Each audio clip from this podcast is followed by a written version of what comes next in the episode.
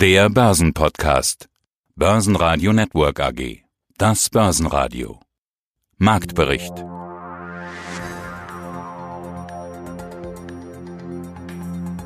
Aus dem Börsenradiostudio A heute Peter Heinrich. Aus der Zentrale sozusagen. Ich habe mich ja seit letzter Woche hier in der Redaktion einquartiert. Übernachte hier, bin quasi in freiwilliger Isolation.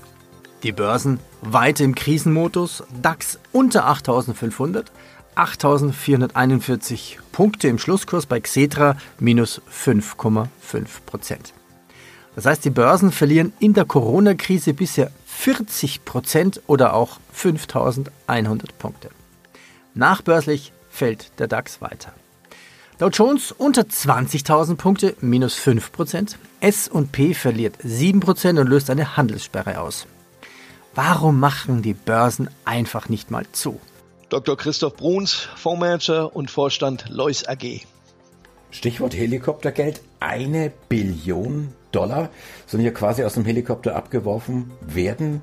Was hat das für Folgen? Kommt die Herde da irgendwo mit zur Ruhe oder ja, ist die Stampede ausgebrochen? Das sind Panikaktionen der Regierung und auch der Notenbanken. Die Notenbanken werden ja immer vorgeschickt, sozusagen die Kohlen aus dem Feuer zu holen. Das ist gescheitert. Hier folgt man alten Rezepten. Immer Geld drucken und zwar so viel wie möglich und dann mal in den Kreislauf pumpen, damit eben keine Bankenkrise kommt, damit keine Staatsschuldenkrise kommt. Naja, das warten wir mal ab, ob das kommt.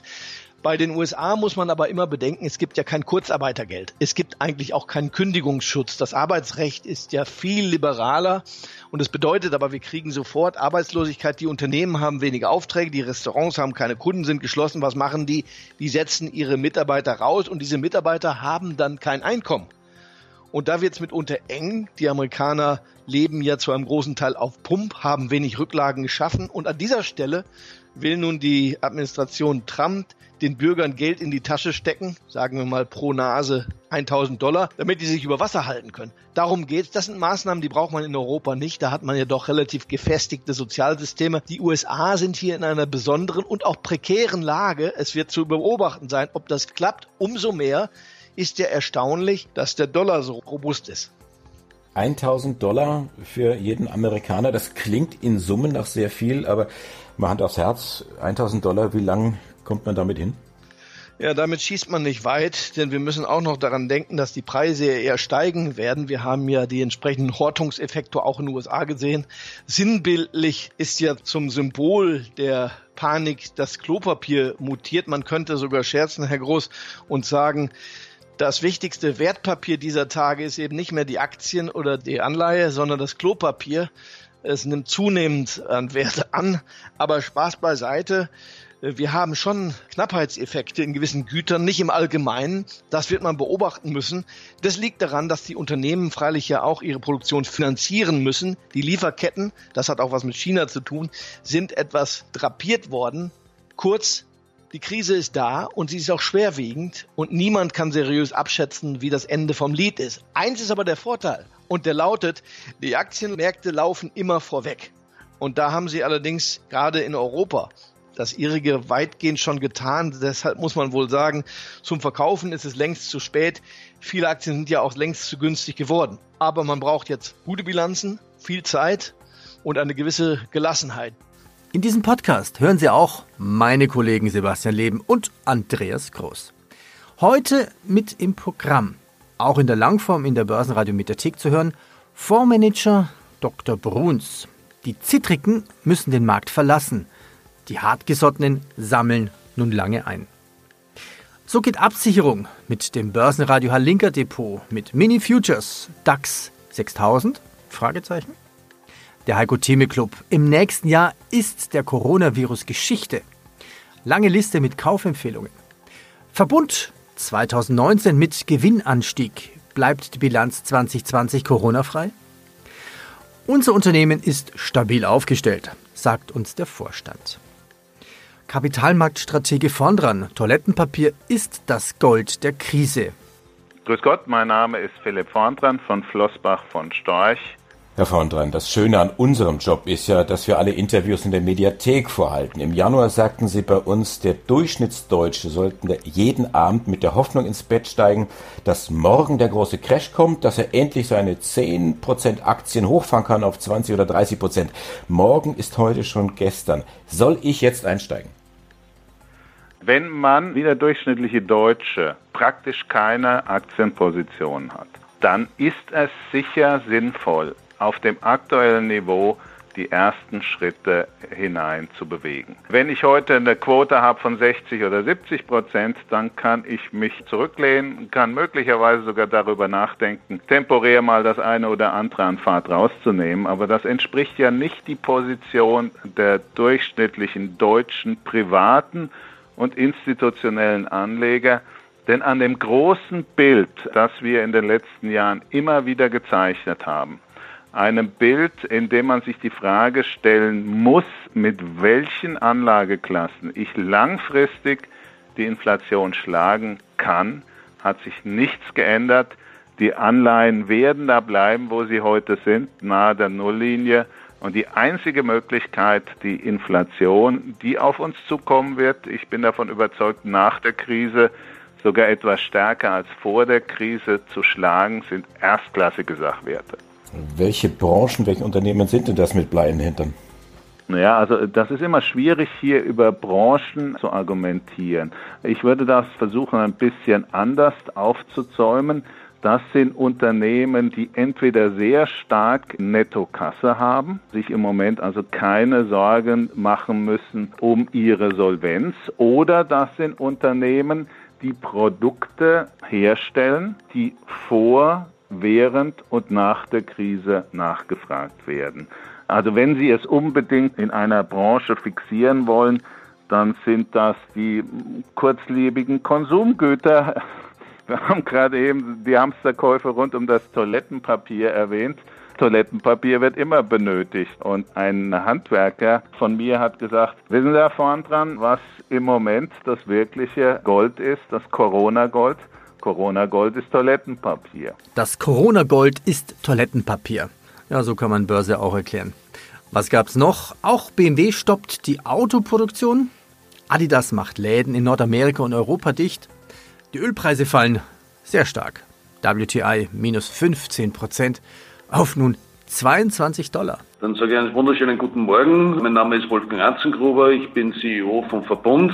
Verbund ist Österreichs größter Stromerzeuger. Jetzt haben wir doch schon relativ viel über Corona gesprochen. Ich habe mir, als ich Ihre Bilanz gelesen habe, habe ich mich gefragt, dass Sie ja eigentlich relativ wenig Corona-Schäden in Ihren Zahlen zu erwarten haben. Also alles scheint zu funktionieren. Bleibt die Bilanz mehr oder weniger Corona-frei? Oder sieht man eben doch in der Stromnutzung, in der Last, äh, wenn Fabriken und Werke, Unternehmen stillstehen, dass das dann eben fehlt? Also in der Pressemeldung zumindest findet sich der Begriff Corona bei Ihnen gar nicht. Ja, wir berichten ja auch über das vergangene Jahr, aber das ist eine andere Sache. Na, aber grundsätzlich muss man mal dazu eines sagen. Wir sind auch in Österreich keine Insel der Seligen. Das heißt also, was in Europa passiert, was generell passiert, hat natürlich auch Einflüsse bei uns. Was wir sehen an den Strombörsen, dass die Vorwortnotierungen zurückgehen. Das heißt also, die Preisentwicklungen, sage ich mal, reduziert sich in, in dem Bereich, das ist ganz klar. Trotzdem glauben wir, dass wir noch in einer recht guten Situation in den Verbund sind. Das ist auf der einen Seite das Unternehmen ist also betriebswirtschaftlich sehr, sehr stabil und gut aufgestellt. Also wir haben einen sehr starken Cashflow, sowohl den operativen als auch den freien Cashflow. Die eine Seite, die Verschuldung ist auf einem sehr niedrigen Niveau, sodass wir uns also jetzt betriebswirtschaftlich einmal keine großen Gedanken machen. Nichtsdestotrotz werden allfällige Nachfragereduzierungen, die natürlich aus der Industrie kommen und die wir also jetzt schon im ersten Bereich sehen, auch einen Einfluss haben. Und das ist auch die Konsequenz, dass wir in unserem Ausblick für dieses Jahr noch eine große Spanne drinnen haben von 510 Millionen Konzernergebnis bis 630 Millionen. Die fußt auf der aktuellen Situation. Aber ich muss dazu sagen, wir wissen nicht, wie sich das wirklich, in welchem Ausmaß sich das weiter ausbreitet, aber gehen derzeit für das Jahr 2020 aus, dass dieser Ausblick auch gut abgesichert ist. Kirgen baut seine Kapazität für die Herstellung von Corona-Testkits kräftig aus. Aktie plus 3%. MN auf Kurzarbeit und Ryanair streicht fast alle Flüge.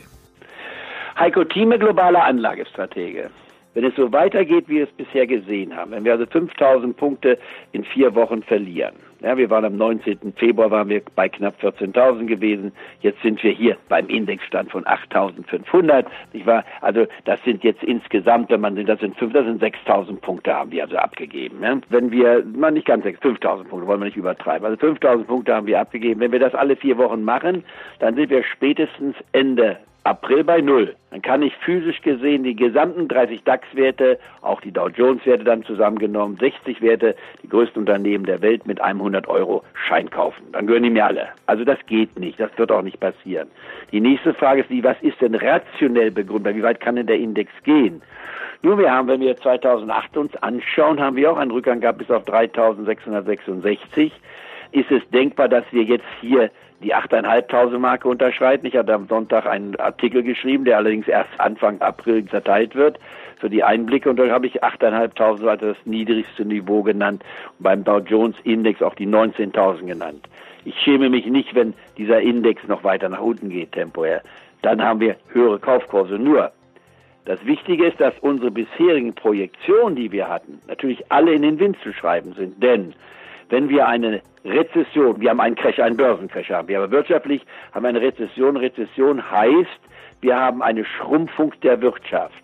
Wie weit sie jetzt schrumpfen, lassen wir mal außen vor, das kann man noch dramatisieren. Aber die Wirtschaft wird, wenn man sagt, kann die Wirtschaft mit 20 Prozent fallen, theoretisch möglich. Glaube ich, wäre etwas übertrieben aus meiner Sicht, aber wir werden klare Minuszahlen haben. Und die Frage ist die, was kann man dagegen steuern?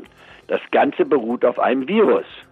Wir haben in der Menschheitsgeschichte mit Viren gelernt zu leben, denn wir müssen damit leben, weil sie zur DNA-Struktur von uns gehören. Wir sind jetzt alle, glaube ich, in den letzten Wochen Experten in der Virologie geworden. Wenn sich einmal die Geschichte der Menschheit anschaut, wird auf folgende Erkenntnis kommen. Kriege haben nie so viele Menschen getötet wie Viren. Viren war der größte Tötungsfaktor in der Menschheitsgeschichte. Ich, war, ich erinnere daran, wenn wir zurückgehen ins Mittelalter, bis zu 200 Millionen Menschen wurden im Mittelalter durch die schwarze Pest ausgelöscht. Man kann sich das Ganze anschauen, muss ich jetzt nicht im Detail vortragen, aber 95 Prozent der Indianer in Amerika sind durch die Smallpox, nicht wahr, ausgelöscht worden im 15. Jahrhundert, nicht wahr? Also, wenn man sich das anschaut, es waren furchtbare Zeiten, die uns immer wieder heimgesucht haben. AIDS Virus, nicht wahr? Hat uns immerhin so 30 Millionen Menschenleben gekostet seit 1981.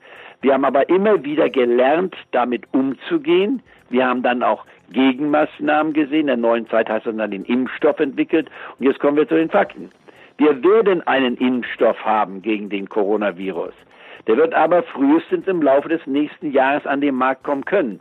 Alle Schlachtzahlen, die wir heute sehen, oh, ein Impfstoff gefunden worden, ein Patient ist gespritzt worden. Ja, das sind alles Schlachtzahlen, die man jetzt plötzlich nach oben pusht, aber bitte sich davon nicht beirren lassen. Ein Impfstoff in der eigentlichen Form gibt es nicht vor nächsten Jahres.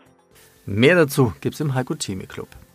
Wirecard hält an der Prognose fest. Der Zahlungsdienstleister sieht wegen der Corona-Krise keine Auswirkungen auf sein Geschäft.